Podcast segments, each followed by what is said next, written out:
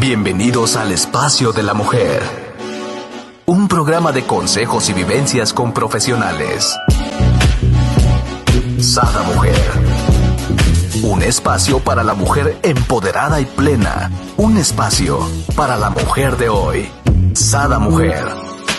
Brenda Ruiz e invitadas te harán pasar un rato agradable con información, tips y consejos para la mujer actual.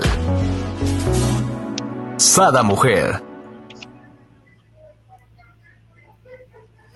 Muy buenos días, queridos amigos y amigas. Les doy la bienvenida a un nuevo programa de Sada Mujer y el día de hoy tengo la primicia de nuevo de tenernos con nosotros a nuestra tanatóloga Marta Vargas, que ahora nos va a hablar de un tema que yo creo que la gran mayoría pues hemos pasado, ¿no? Lo que es cuando se cierra la casa de los abuelos, cuando perdemos este, a estos seres tan queridos, ¿no? Nuestros abuelos. Bienvenida, Marta. Un placer Hola, ¿qué Tal? Muchas gracias, Brenda. Un gusto poder estar contigo y compartir con todo tu auditorio este día. Y sí, es un tema muy triste que nos trae muchas nostalgias cuando se cierra la casa de los abuelos, ¿no? Porque la casa de los abuelos tiene toda nuestra niñez, tiene la recopilación de toda nuestra vida, ¿no? Porque nuestros padres nos llevan a, a, este, a la casa de sus padres como costumbre, ¿no? Aunque ellos ya formaron una nueva familia, pero se vuelve el hecho de ir los sábados, a veces los domingos, pasar Navidad, Año Nuevo, fiestas de acción de gracias, o sea, todos recurrimos a la casa de los abuelos o simple y sencillamente cumpleaños de los primos, de los tíos, bodas. Entonces, todos corremos allá. Y luego aparte es como, como ir a, Disneylandia, ¿no? A un parque de diversiones porque te encuentras a los primos. O sea, suele suceder que a lo mejor se juntan los sábados o los domingos, entonces convives con tus primos, eh, no hay tantos límites, ¿no? Puedes hacer cosas que normalmente no haces en tu casa. Entonces, este, pues sí, al momento de cerrarse, pues se van muchas vivencias y mucha nostalgia queda ahí, ¿no? Sí, sobre todo la nostalgia que queda, ¿no? Y todo lo que aprendes y, todo lo que ves. Y aparte el hecho de ir allá a la casa de los abuelos, pues equivale a que los papás no te pueden regañar, sino los abuelos te consienten. Entonces, imagínate, pues sí, como bien dices, es un parque de diversión, encuentras a todos los primos de la edad, puedes jugar, encuentras la deliciosa comida de la abuela, sí, el pastel de chocolate eh, que te están consintiendo. Eh, o sea, este, este tema yo lo hice a partir de que pues mi suegra falleció ya hace algunos años y ya, ya queda muy poca de mis cuñados, solamente queda uno en la casa de, mi suegra.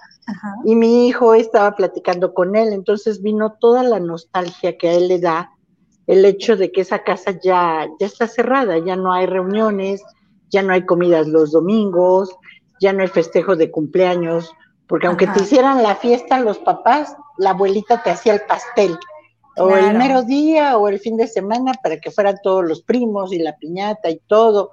Y para ellos, por ejemplo, era, uy, lo máximo el Día de Reyes que festejamos aquí en México el 6 de enero, que es cuando los tres Reyes Magos traen regalos y juguetes a los niños. Entonces era mi, la familia de mi suegra, eh, la pongo como ejemplo, eran 13 hijos los que tuvo mi suegra. Entonces después eran 13 nietos. Entonces, imagínate que todos llevaban el zapato el 5 de enero para el Día de Reyes. Y llegábamos a las 6 de la mañana, desde las 7 de la mañana estábamos el 6 de enero ahí ya con los hijos. Y resulta que a todos los ponían en el comedor formaditos y abrían la puerta hacia la sala, que es una casa muy grande, y ya en cada zapato estaba lo que le habían traído los Reyes Magos a ellos. Entonces era entrar, pero entraban como en estampida y ya todo el mundo empezaba, mira lo que me trajeron, y empezaban a enseñar, a jugar, a compartir. Y después hacía un desayuno y se partía la rosca de reyes, ¿no? Y en la casa de mi suegra se acostumbraba un chocolate exquisito, súper cargado para todo el que tuviera diabetes y, y si no, pues nos la provocaba. Pero son muy, muy buenos momentos, ¿no? Entonces, es muy padre el hecho de lo que tú le heredas a los hijos por el hecho de ir a convivir con, las abuelas o los abuelos, ¿no? Y, y también mi hijo, pues cuando yo me quedé viuda, ellos regresamos a vivir a la casa de mi mamá. Se, dieron ahí en la casa de mi mamá, se acabaron de crear, porque yo llegué con ellos de seis y cuatro años. Entonces también esa es una oportunidad, ¿no? Si tú tienes que regresar a la casa de la abuela a vivir y ahora ya eres grande y ya tienes una profesión, un trabajo, has tenido que salir ya de esa casa, pues es bueno que también ofertes tu casa para que tu abuela vaya y vea todos los logros, ¿no? Entonces esa es una gran satisfacción que yo veo con mi mamá, que ahora mis hijos le digan, pues abuela, acá está tu casa en Ciudad de México y mi hija, acá está tu casa en Alemania, en cuanto puedas venir, pues vas a venir, ¿no? Entonces, todo eso te enseña muchas cosas, pero aquí es el duelo que provoca en el momento en que se cierra, el momento en que, en que tienes que desmontar esa casa porque los abuelos ya partieron, independientemente del dolor o el duelo que provocó la pérdida de ellos, ¿no? Entonces, este, pues te vas con toda la nostalgia, es, es, es cerrar tu niñez, es cerrar tu infancia, es cerrar tu adolescencia, es quizás cerrar que llevaste a la primera novia o al primer novio a esa casa, el, el, haber convivido con todos tus primos, algunos ya no están físicamente, otros ya, ya viven en otras ciudades. Entonces, el hecho de, de llegar y, y, decir, bueno, esta casa se va a vender, se va a heredar o ya no va a estar, crea un dolor muy fuerte que se convierte en un duelo, ¿no? En que, y no es un duelo personal, se vuelve un duelo colectivo, que cada uno de los miembros de una familia lo vive. Así es.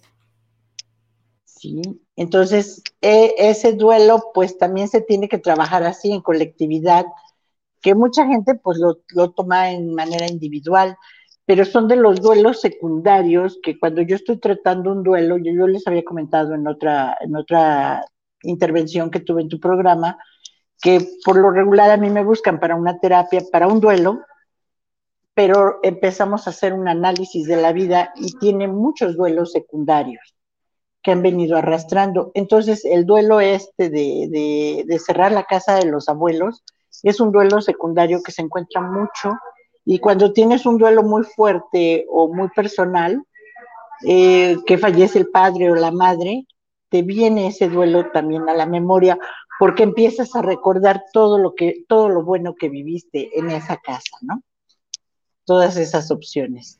Ajá, y queda pues mucha mucha nostalgia, ¿no? Sí, es que dicen que cerrar la casa de los abuelos es decir adiós a las canciones con la abuela, a los consejos del abuelo, al dinero que te daban a escondida de tus padres, que parecía que eras un ilegal totalmente, a llorar a de risa con cualquier tontería, a llorar por las penas, por los que se fueron demasiado pronto, a pedir, a despedirse con emoción y llegar a la cocina y destapar las ollas o el olor de la comida de la abuela que que yo creo que ahorita muchos que nos escuchen viene a la mente y recuerdas ese olor y algún guiso en especial, ¿no? O, disfrutas el, el, recordar el plato de alguna fecha en especial, el pavo en la Navidad, ¿no? Y cuando ya de pronto no tienes ya la oportunidad de llamar a esa puerta o a esa casa, porque ya no hay nadie dentro, porque ya nadie va a abrir, eso es muy doloroso, ¿sí? Entonces, los que estén viviendo la oportunidad de poder convivir con la suegra, con los abuelos y todo, no, no nieguen esa oportunidad a los hijos, ¿no? De, ir a convivir con la abuela. Muchas parejas, o sea, creen que casándote, ah, pues ya no vas a ir a ver a tu mamá, ¿no? ¿O ¿Por qué tenemos que ir a ver a tu mamá? Créanme que es una parte de una formación muy bonita, una tradición familiar muy bonita. Yo le decía a mi esposo, yo no me enojo si tú me dices que la que la comida de, de, tu mamá es la más rica, porque realmente la comida de nuestra mamá es la más rica, porque fue con la que nos creamos, fue la primera que probamos y con la que crecimos. Entonces esa siempre va a ser la comida más deliciosa, ¿no? Entonces yo sí permitía que mi marido disfrutara, llegara a su casa y se sintiera nuevamente como si viviera ahí, ¿no? Y, y que disfrutara a todos sus hermanos. Y, y lo mismo pasa en la, en la familia de mi mamá cuando teníamos las grandes comidas con los abuelos los sábados, nos juntábamos hasta 14 gentes allá a comer. En la casa de mi suegra los domingos éramos 35, la casa estaba muy grande de por sí, lo que hablaban en una esquina no lo escuchaba en la otra esquina, o sea, era la misma mesa, pero con dos conversaciones diferentes por las distancias, ¿no? Entonces, yo les sugiero, les pido a toda la gente que pueda disfrutar todavía eso, que lo hagan, ¿no? Y aparte que hacen feliz a un adulto mayor por el hecho de que pueden estar conviviendo con él, le llevan a los niños, le llevan al hijo o a la hija de regreso por unas horas, pero vuelve a sentir el cariño, ¿no? Y después de esta pandemia que vivimos, que no nos podíamos juntar, ni ver, ni nada, pues es volvernos a integrar poco a poco, claro, con todas las medidas de seguridad, higiene que todavía se deben de seguir, pero es una oportunidad muy bonita el poder seguir con esa tradición de la casa de los abuelos y convivir. Y no lo vean como un pesar de, ay, el domingo a la casa de tus papás. No, véanlo como qué padre ir el domingo, no voy a cocinar, mi marido va a comer rico, va a recordar cuando era niño y los chamacos van a estar ahí consentidos. No los puedo regañar porque se me pelan los ojos, ¿verdad? Claro. Pero, pero es, es algo muy, muy bonito y que debemos de disfrutar mientras se tenga, porque cerrarlo no. Y aquí, Marta, es válido, ¿no? Por ejemplo, en, en mi caso, eh, yo a mi hijo, a mis hijos, a los a, los, al año pasadito yo les dejé de, el biberón, ¿no? Entonces no había biberón. Entonces iban a casa de mis papás y obvio había biberón, hasta les tenían sus biberones, ¿no? Entonces era como, ok, lo puedes hacer porque estás en casa de los abuelos y aquí los abuelos mandan, pero en casa no. Entonces, para que no hubiera esta confusión, ¿no? Entonces ellos sentían que llegaban a la casa de los abuelos y, y podían hacer pues lo que quisieran, ¿no? Porque ahí quien mandaba eran los abuelos, no mamá y papá, ¿no? Así es. Dicen que cuando, cuando el abuelo entra, la disciplina sale por la ventana. Exacto. Algo así es Algo así, pero bueno, ellos lo disfrutan y es parte de crear ese vínculo, o sea, no es, no es que te lo, porque hay muchas mujeres o, hombres, papás o mamás, que no, no les gusta esa actividad, o sea, no les gusta llevarlos con con los abuelos o convivir porque luego dicen, ah, es que me los está maleducando, es que no me, pero no, o sea, simplemente es enseñarles a los niños que ellos mandan en esa casa y son las reglas de ellos, entonces por eso tienen permitido hacer lo que en casa no hacen, ¿no? Así es, y aparte, pues dicen que el amor de abuelo ya no, no educa, ¿no? Y es consentir, cosa que con los hijos no podemos hacer, porque ¿qué pasa? a los hijos los tenemos que educar, que formar, que, marcarles normas, reglas. Y cuando ya eres abuelo, pues ya es muy diferente, porque ya nada más estás para sentir el amor y para consentirlos, ¿no? Así es que no ya me es tu responsabilidad. Sí, yo también, fíjate que no he tenido la, oportunidad de, ser abuela, yo sé que en algún momento será, y si no es, pues también bienvenido, porque luego dicen mis hijos que cuando trato estos temas o hablo de qué hermosa está la nieta de mi amiga o de mi amigo, dice que los presiono, que, parece que ya quiero nietos. Le dije, no, ustedes no, todavía soy una mujer muy joven para tener nietos. Ustedes tómense su tiempo, ¿no? Pero yo sé que el día que los tenga, pues los voy a adorar y los voy a maleducar, ¿no? O sea, estoy segurísima, segurísima que lo voy a hacer. Y yo creo que a ti te va a pasar exactamente igual, ¿no? Y, ahora, si mucha gente de tu audiencia que nos está escuchando, este, eh, tienen la oportunidad de ser ellos abuelos, ¿no? Porque vamos al otro lado, abran su casa, reciban a sus nietos, consiéntanlos, háganles su comida favorita, cuídenlos, ¿por qué no? Este, sienten saber con ellos una película, disfruten, disfruten a los nietos porque yo tengo amigos de mi edad que ya son abuelos de varios, de varios nietos y, yo los veo cómo los disfrutan, ¿no? Entonces, este, yo creo que es una oportunidad, o cuando el abuelo todavía juega fútbol con ellos, juega con las pistolas de agua a mojarse. No a fuerza la imagen del abuelo es un anciano que ya no puede caminar, que va con el bastón, que está sentada en la mecedora. No, o sea, también existen abuelas jóvenes y abuelos jóvenes que todavía tienen muchísima pila para, para darles a los nietos, ¿no? Este, yo convivo con alguien que, que está conmigo y, es abuelo de dos nietos de 9 y 11 años, y yo lo veo que él juega fútbol, se mojan, se hacen travesuras, los fines de semana se van a dormir con él a, la casa, hay fines de semana para el abuelo, y, Qué bonito, se ¿no? pasan súper padre, porque yo los veo a los tres felices, o sea, él con sus dos nietos, y los veo felices. Y, y, pues yo sé que también tengo que respetar su espacio, porque yo puedo ser su pareja, pero pues también él tiene que convivir con, con la familia, con, con, sus cosas. Y vieras qué feliz me hace el verlo que esté con, con los nietos y los disfrute. O sea, me mandan unas fotos increíbles o están los videos y me están haciendo caras y están jugando y ya jugaron guerras de cereal y ya están todos cocinando. Entonces es, es muy padre todo eso. Entonces, yo los invito que antes de que tengan que cerrar la casa de los abuelos, disfruten a los abuelos, ¿no?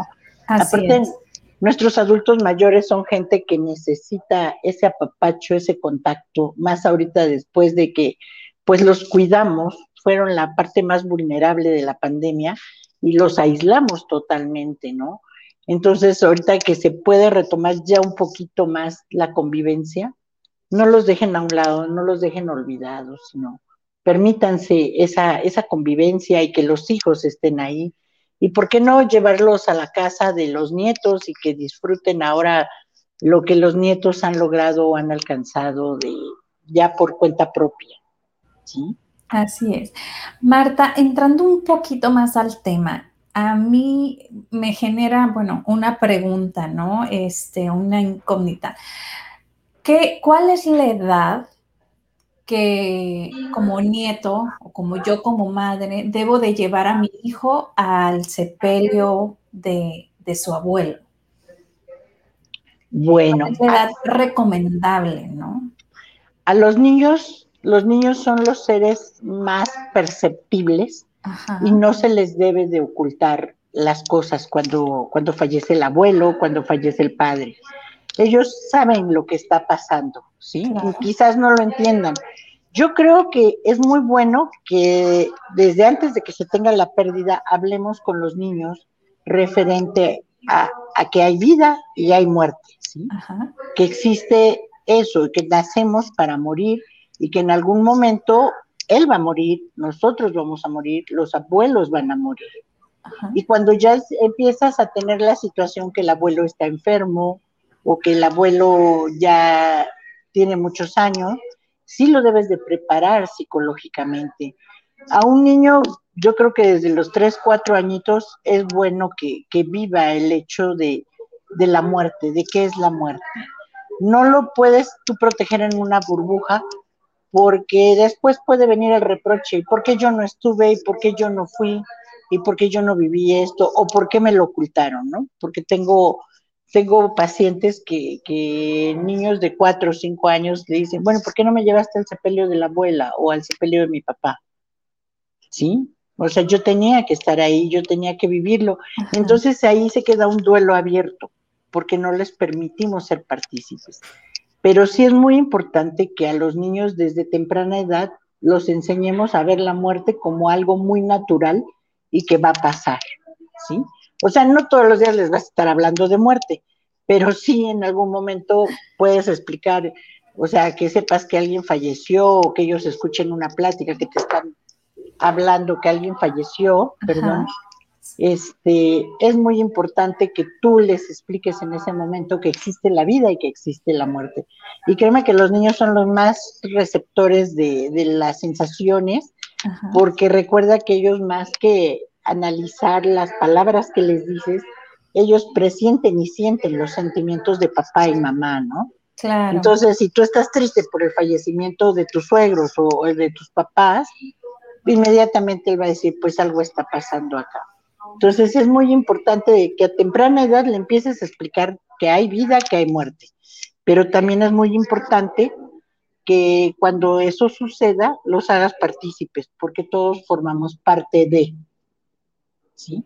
Sí, esta pregunta viene porque mi hijo tenía un año cuando, gracias a Dios, solamente eh, ha perdido una abuela, ¿no? Y cuando mi suegra fallece, él tenía un año.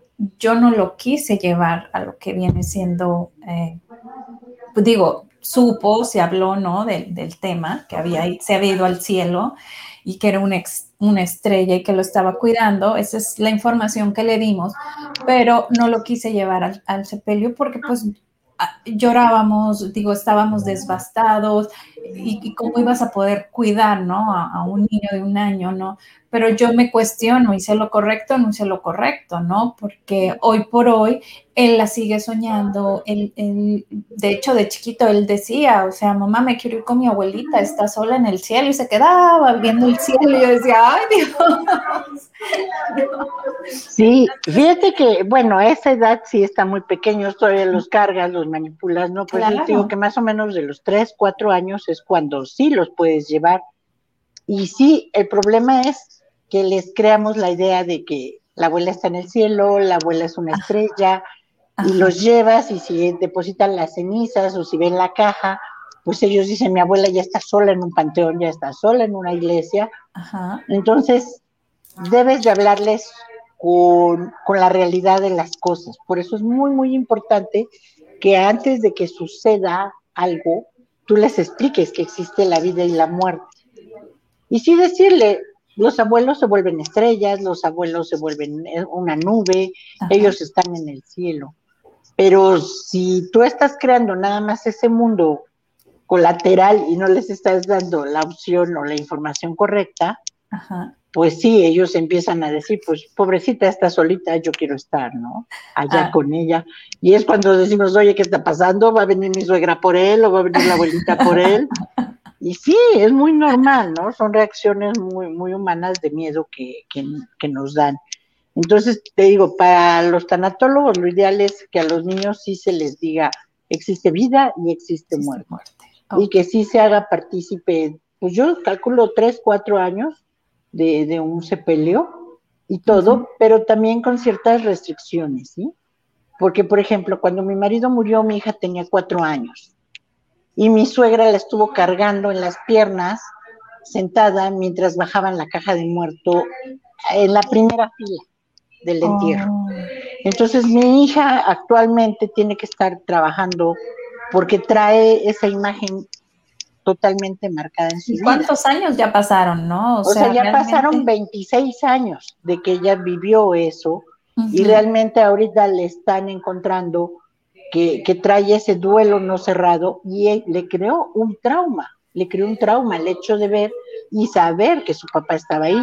Yo a mis hijos de cuatro y seis años, al momento mi marido falleció en la noche, no les dije en ese momento, yo les dije que su papá estaba en el hospital enfermo, pero otro día sí pedí que lo llevaran a la funeraria porque ellos tenían que despedirse de su papá.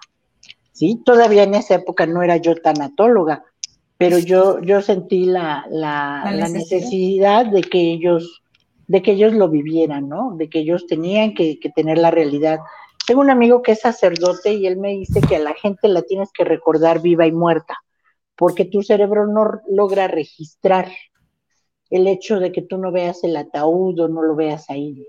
Entonces, el consejo que él siempre da es que dice, tú tienes que recordar a la gente viva y muerta y la tienes que reconocer como tal para que tu cerebro capte que esa persona ya no está físicamente, que va a causar dolor, sí va a causar dolor, pero tienes que verlo desde el punto de vista que el cerebro se crea 20 mil imágenes y si no ve algo, no cree que aún está. ¿Sabes que así me pasó en el caso de mi abuelo? Mi abuelo viajaba mucho y lo veíamos por temporadas, ¿no? Que llegaba a casa y se estaba, ponle un tiempo y luego se volvía a ir de viaje. Eh, así era su, su mundo, ¿no? Entonces, cuando yo era muy apegada a mi abuelo, cuando él fallece, yo le tomo fotos en el ataúd.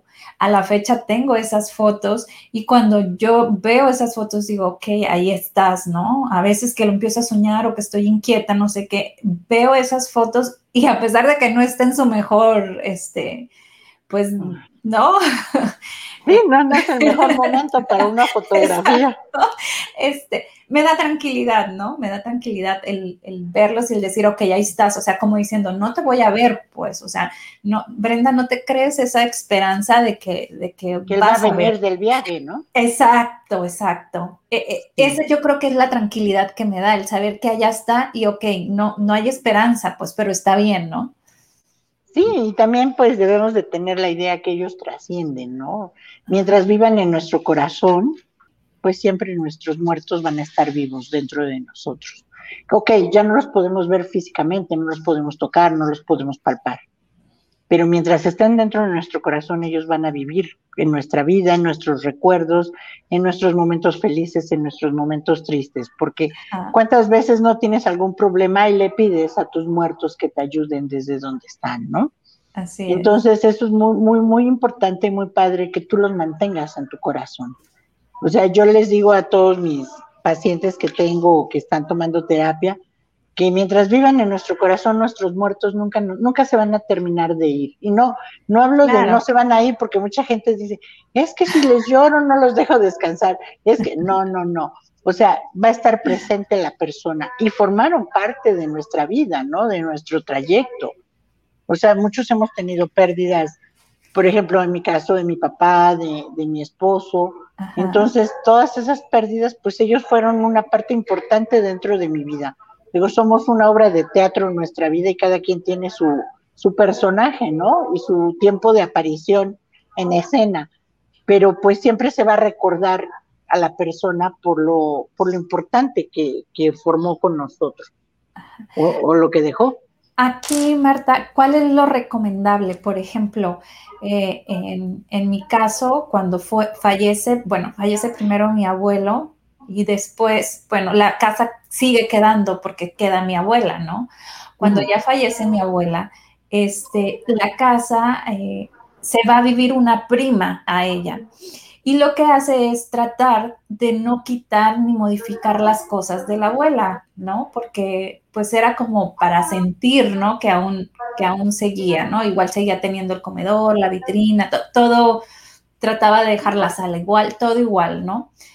Pero entrabas a la casa y había una sensación de, la voy a ver, pero te dabas cuenta que pues estaba tu prima con su familia, no estaba la abuela, o sea, no sé qué tan eh, bueno o qué es lo recomendable, o sea, cambiar, cerrar la casa, modificar cosas, dejarlo tal cual.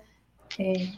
No, mira, lo, sano para todo duelo, cuando pierdes a alguien, es lo primero que se recomienda y es doloroso hacerlo, es guardar sus cosas, donar sus cosas, regalar sus cosas o hacer una venta de garage.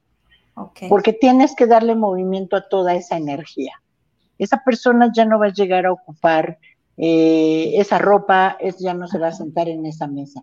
Entonces no es sano, no es sano para todos los integrantes de la familia el hecho de que ella haya conservado todo tal cual, porque tú misma me acabas de dar, eh, o sea, la pauta. ¿Qué pasaba cuando todos llegaban? Bueno, esa era la abuela. ¿no? esperar ver, a, ver a la abuela porque todo estaba tal cual, Ajá. ¿no? Entonces es muy normal, pero no es sano para ella porque ella estaba montando a su familia o su vida sobre un escenario que no era el, el que debía tener. Yo no digo que por eso tenía que cambiar todos los muebles, ¿sí? Pero no ser tan estricta de conservar las cosas como estaban a lo mejor conservo el comedor, pero le, doy movimiento a la mesa, ¿no? La cambio de lugar, o cambio de lugar la vitrina, o cambio de lugar un cuadro, o me traigo un cuadro de mi casa y ya ese es un toque diferente. Pero no puedes estar eh, montando el escenario de tu vida sobre un escenario ya vivido. ¿Sí? No, no sé si me explico. Ya no puedes tú este, vivir la vida de alguien más en el mismo escenario tienes que cambiarlo, tienes que darle tu toque personal, el toque de tu familia. O sea, aquí están los hijos, pues tenía que haber fotos de, que ya jugaron, ya participaron, aunque la foto de la abuela ya estuviera, ¿no? Te voy a decir algo sorprendente. Hace 13 años que falleció mi abuela y el comedor y su cocina están igualitos. Eso no es sano. Eso no es sano porque, este, te digo, tienes que mover todo. No, no, perdón, el desayunador, desayunador. Ajá, porque ella está viviendo en esa casa, ¿no? Entonces ella trae su historia, sí trae el legado de la abuela, pero ella trae su historia, ella trae sus nuevas vivencias. Entonces es válido mover, ¿no? Y no porque la abuela tenía una colección de tacitas, pues, y a ti no te gustan las tacitas o de cucharitas que muchas veces ponemos en los desayunadores de los viajes que realizas, pues la vas a guardar, ¿no? Es muy sano darle movimiento a toda esa energía que dejaron las personas que ya no están, ¿sí? Que ya no van a estar ahí. Y ayuda un poquito a que no sea tan doloroso el recuerdo. Así es. Entonces, creo que se le fue un poquito el internet a Marta. Entonces, este, esa es una sensación que en lugar de provocarte un grato recuerdo, te provoca la sensación de dolor o de ausencia o de tristeza, porque otra vez te vuelve a recordar que ella falleció, que ella ya no está ahí. Y es como que inconsciente, ¿no? O sea. Sí, sí, sí, no, o sea, eso es lo que te digo, tu mente, tu mente sí registró que murió. Si la viste, ok, la registra mejor pero tu mente sigue teniendo el recuerdo de todo lo que viviste y es lo que es la casa de los abuelos. O sea, tú llegas y crees que va a salir la abuela. Por ejemplo, mis hijos cuando íbamos a la casa de la abuela paterna, una de mis cuñadas que también ya falleció, porque de cuenta que en un año se fueron tres cuñadas que vivían ahí, y entonces ya, pues la casa menos está. Y mis hijos decían, ma, no nos gusta ya venir, porque esperamos que salga la tía L con los chocolates o con el agua de limón que nos ofrecía, porque todos los muebles estaban exactamente igual. No les dieron movimiento a nada de eso. Aquí era porque el que quedaba allá nada más era un cuñado hombre, entonces él pues con que la casa estuviera limpia y le funcionara, ya no le importaba si compraba un florero, o sea, son un poquito más antipersonales para la casa los hombres, ¿no? Él decía, con que esté limpia mi recámara, esté limpia la casa y vengan a visitarme, pues ya. Entonces llegábamos las, las cuñadas y, las nueras, ya organizábamos la posada o el Día de Reyes o los cumpleaños. Ya no era lo mismo, pero sí hay que mover toda la energía y eso es para todos los duelos. Cuando alguien parte, donen su ropa, regalen lo que puedan, hagan una venta de garage no es sano, tengo pacientes que se ponen en la pijama del marido y duermen con ella. Es sano hasta determinado momento, pero no puedes estar viviendo con la ropa de él pensando que huele a él o que él está ahí.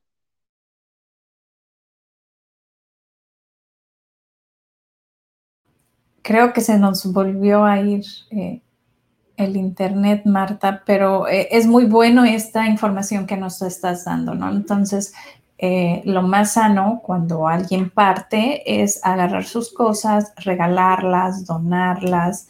Y de esta forma, pues va sanando, ¿no? Porque, o, inclusive en la casa, como, como decía Marta, ir cambiando cosas de lugar, a lo mejor eh, si no quieres cambiar los cuadros, comprar nuevos, pues bueno, los puedes ir cambiando de un lugar a otro o diferente posición, ¿no? Y, bueno, también recordarles, eh, en lo que llega Marta, que se suscribe. Ah, ya, ahora sí que ya nos abandonó vilmente. Que eh, vayan y nos visiten a nuestras redes sociales, a www.sadaoils.com, porque ahí tenemos muchos programas. De hecho, ya hicimos otro que era duelo, hicimos otro. Eh, cuando alguien tienes una pérdida, hicimos otro que era duelo en el divorcio, hicimos otro que era duelo en época del sexo, en época de COVID. Todos estos los pueden ver tanto en nuestras plataformas como YouTube, Facebook, Instagram y también están en la página de Sada Mujer.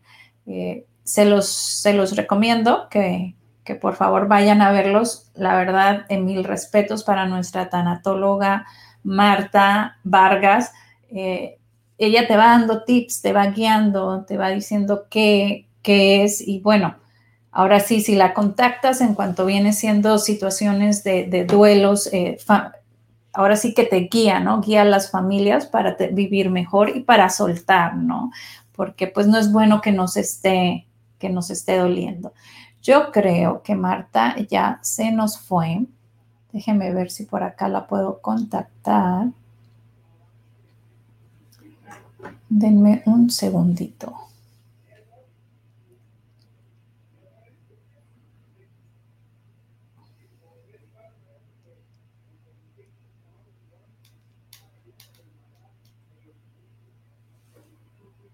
Creo que se le fue, eh, hubo un apagón o algo en su oficina. Está viendo a ver si puede volver a entrar. Mientras tanto, pues bueno, es la información que, quería darles, ¿no? Y, pues recordar que siempre es sano eh, hacer lo que tu corazón te dice, ¿no? Este, en aquel momento a mí mi corazón me dijo que no era sano llevar a mi hijo al panteón y no lo hice. Eh, respecto a mí, cuando mis abuelos fallecen, yo ya estaba grande, entonces a mí sí me tocó este, estar, estar presente y bueno, me viene ahorita a la mente uno que quisiera compartirles. Cuando fallece mi abuela materna, eh, fue algo, se van a reír, pero sí, fue algo muy bonito, porque estábamos alrededor de su cama, ya tenía ella varios días, ¿no? Este, enferma y tenía una, una cama de hospital en la casa. Entonces estaba ella en sus últimos momentos y nosotros estábamos tanto hijos como nietos, nietas, eh, estábamos alrededor de, de su cama haciendo oración. Este, y, y, se sintió bien bonito cuando ella fue, o sea, yo sentí que fue como un suspiro cuando, cuando su alma deja de estar aquí en la tierra.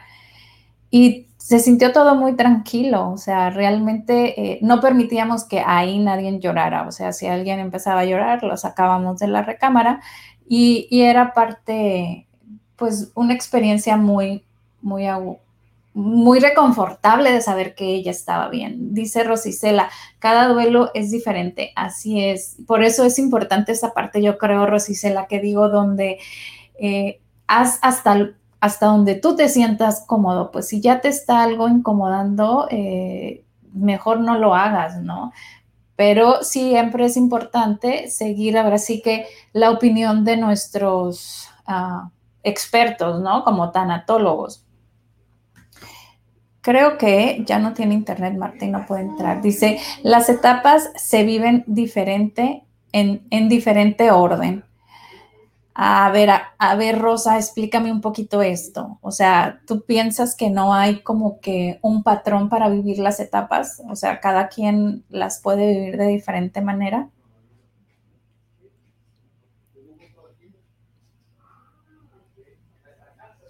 Mm, a ver, escríbeme por ahí, Rosa.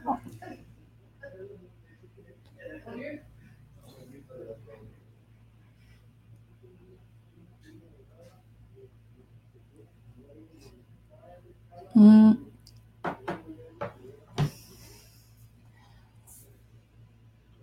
Dice, es correcto, unos comienzan con negación, ah, ok. Sí, o sea, te refieres a la etapa de, de otros con enojo. Ok, la forma en que, o sea, tienes que pasar por todas las etapas, pero no necesariamente cómo van. Fíjate que yo había entendido que sí era el mismo proceso y que inclusive a veces te regresabas, o sea, por ejemplo, ya estabas en, ya casi para pasar a la aceptación y luego te regresabas, ¿no? La etapa y era volver a escalar. Yo pensaba que sí era como que el 1, 2, 3, según lo que yo eh, he leído, ¿no? Pero como dices tú, todos somos diferentes y a lo mejor, eh, eso sí sé que nos podemos brincar etapas, ¿no? que, por ejemplo, a lo mejor, y ah, ok, aquí va un poquito de la mano de lo que tú dices, o sea, si nos brincamos una etapa, pues ya no iniciamos con el uno, ¿no? ¿Es correcto entonces, Rosa, lo que estamos hablando?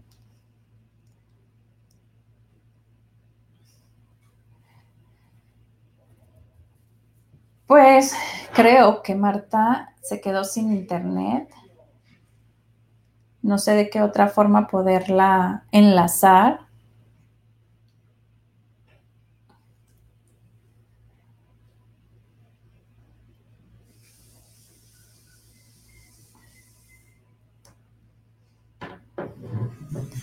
Dice, y como mencionaba lo de, la, lo de tu abu, el grado de conciencia espiritualidad define. Ah, ok, que el momento, o sea, obvio me dolió, obvio la lloré, obvio todo, pero el momento donde sentir que estábamos todos los, bueno, los que estábamos ahí, ¿no?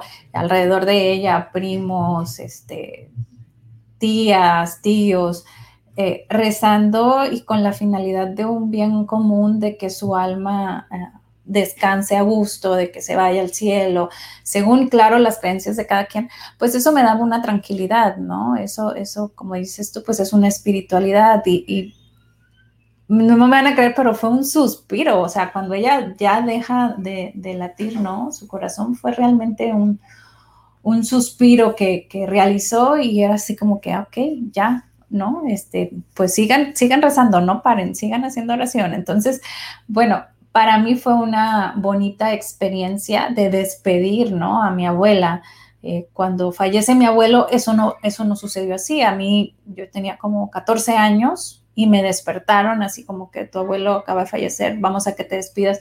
Todavía estaba calientito cuando llegué y lo abracé, pero pues ya estaba, o sea, ya se lo iban a llevar, ¿no? A la funeraria. Eh, es diferente la, situación como la viví. Y dice, la oración es un bálsamo para ambos. Así es. Y en cuanto a mi otro abuelo, bueno, pues me tocó tanto verlo sufrir, este, realmente estaba conectado a, unos aparatos donde le medían la, eh, la oxigenación, el corazón y todo eso. Entonces, cuando empezaba a hacer pip, llegaba una de las hijas y, la, y lo, le estimulaba el corazón, ¿no? Y yo digo, pues lo revivíamos, ¿no? De cierto modo. Entonces, e, este, realmente cuando fallece y que mira que para mí era, pues mi loco Valdés, ¿no? Me, ahora sí que había una conexión muy especial con, con mi abuelo. Este, pues no, realmente sentí como que ya era su tiempo de descansar, ¿no? Entonces sí tengo la bendición de tener a una abuela. He perdido a tres abuelos y cada uno ha sido diferente, como dices tú, Rosa Isela. Realmente cada situación eh, ha, ha, sido diferente y cada etapa la he vivido diferente, ¿no? Aún cuando ya falleció, sugiero le hables, te despiertas, le des confianza de seguridad te despidas, le des confianza de seguir. Ah, ok. Fíjense que les voy a platicar algo que me pasaba. Cuando mi abuela, bueno, estuvo mucho tiempo en, cama, ¿no? Algún tiempo, y pues iban los doctores diciendo, ok, ya dejó de funcionar este órgano, y todo era un proceso. Entonces, yo en las noches dejaba a mi marido con mis hijos y me iba a la casa de la abuela todas las noches, pues a a, platicar con ella, a, estar con ella, a lo mejor mientras mi tía que estaba ahí, pues iba y cenaba o algo, ¿no? A ver cómo había pasado el día y lo que sea. Entonces yo me acuerdo que llegaba un momento donde yo entraba con ella y empezaba a hablarle y a hablarle y, bueno, yo no sé qué tantas cosas les decía. Y un día una prima, una tía me preguntó, Brenda, ¿qué tanto le dices a tu abuela? Porque cuando te vas se queda muy tranquila. Y digo, tía, la neta no sé, porque yo lo único que digo, Dios mío, que sea yo la que hable, este, y pon tus palabras en mi boca que ahorita necesita escuchar mi abuela, pues. Entonces, pues realmente no, no les puedo decir qué le decía porque no lo recuerdo, pero me, gustó la parte cuando mi tía me dijo, este, eh, ella realmente eh, se queda tranquila cuando te vas. Dime qué le dijiste. Dije yo, ah, ok, entonces si no soy yo la que hablo. sí. Este, y pues bueno, con estas, ahora sí que les compartí mis tres diferentes experiencias con, con la pérdida de mis abuelos y coincido totalmente con Rosa y Cela. Cada uno ha sido diferente. Entonces, conforme fue realmente la pérdida, pues ahora sí que después el duelo se ha vivido diferente, ¿no? Que es la parte yo creo que nos comentabas, Rosicela. No sé si quieras comentarnos alguna de tus experiencias. Perfecto, le diste paz. Pues eso quiero yo creer, que le di paz. Le ayudaste a irse en paz. Sí, yo recuerdo que algo así le decía como no tengas miedo, todos estamos contigo. O sea, algo le hablaba de la luz, algo le hablaba, pero tal cual, así como era, no, no, no recuerdo porque, repito, no eran mis palabras, sino era consciente, como que yo me dejaba guiar, ¿no? Por lo que saliera en ese momento de mi boca y la contemplaba. O sea, yo me acuerdo que contemplaba cada situación de mi abuela, ¿no? Este, si movía el párpado, si no lo movía, si, porque bueno, pues no, no te hablaba, ¿no? Entonces era observar y observar, ¿no? Pues bueno, no sé si nos quieras decir algo, Rosa Isela, si nos quieras compartir algo. Eh, me dice aquí Marta.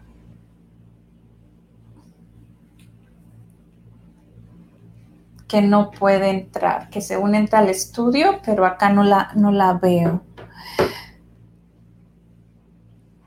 Dice, los acuerdos álmicos incluso son para partir con determinada persona. Wow. Los acuerdos álmicos son para partir con determinada persona. Fíjate. Y es un ejemplo que tu abuela se fuera con todos ustedes. Sí, ¿verdad? Realmente es, muy bonito eh, solamente he tenido esa experiencia así, ¿no? Eh, la verdad a mí sí me gustaría irme así, tendré que tener muchos más hijos porque pues nomás tengo dos, va a ser muy poquito, va a ser muy poquito.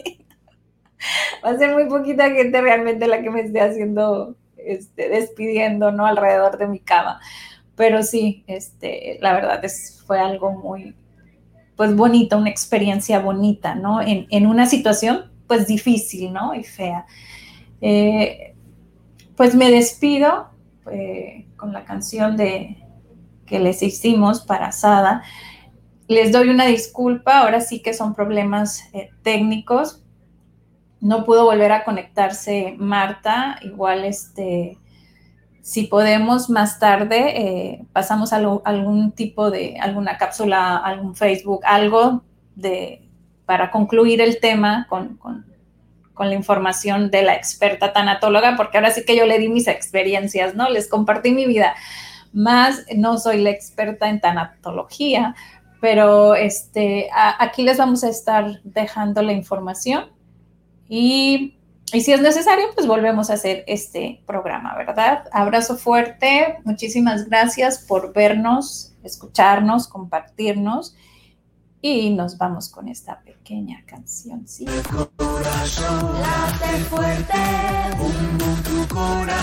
Pues gracias Marta, donde quiera que te encuentres ahorita. Seguimos viendo y aquí les dejamos información en los comentarios acerca de esto. Late fuerte, corazón, tu vida, tu corazón, late fuerte Por lo que vales y por lo que eres, por todo el amor que das y el que te tienes, date tu tiempo, respira lento, pensada mujer, este es tu momento. La la la la la.